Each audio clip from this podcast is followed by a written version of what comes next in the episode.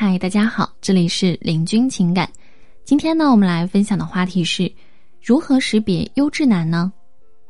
俗话说得好，男怕入错行，女怕嫁错郎。识别优质男，那么对于女人而言呢，往往显得太过重要了。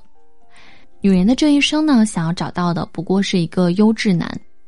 可是我们都知道，优质男呢是供少于求的。那今天呢，我们就第一时间教你如何准确识别优质男。如何识别优质男人呢？老师给大家略举两点。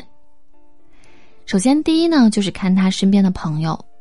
有句话说的特别好，就是物以类聚，人以群分。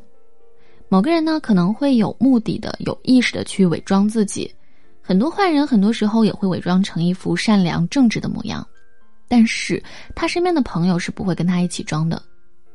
跟一个男人经过接触，你觉得还不错，那么还不敢完全肯定时，担心会看错人的时候，不妨在适当的时候，你可以去了解一下和他关系要好的朋友是怎样的。这个往往还是能够说明一些问题的。因为大多只有心趣相投的人才能走到一起。如果这个男人身边全都是正能量的人物，那么这个男人再坏，他也坏不到哪儿去。如果说呢，这个男人身边都是一些危害社会的人，那这个男人再好也好不到哪里去。第二呢，就是这个男人特别的有孝心。中国人常说，孩子的身上呢，往往会容易有着跟父母相似的秉性，而一个优质男往往对于父母是很孝顺的。这背后透露出的是，这个男人懂得对父母感恩，珍惜跟自己亲近的人。而且孝顺的人呢，从小到大，往往他也是接受过良好正确的教育的，价值观不畸形。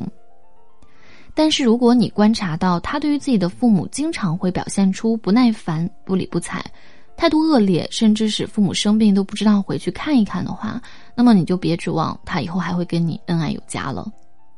虽然说呢，咱们这个话不是那么绝对的，但是从老师这么多年从事这个领域的经验来看。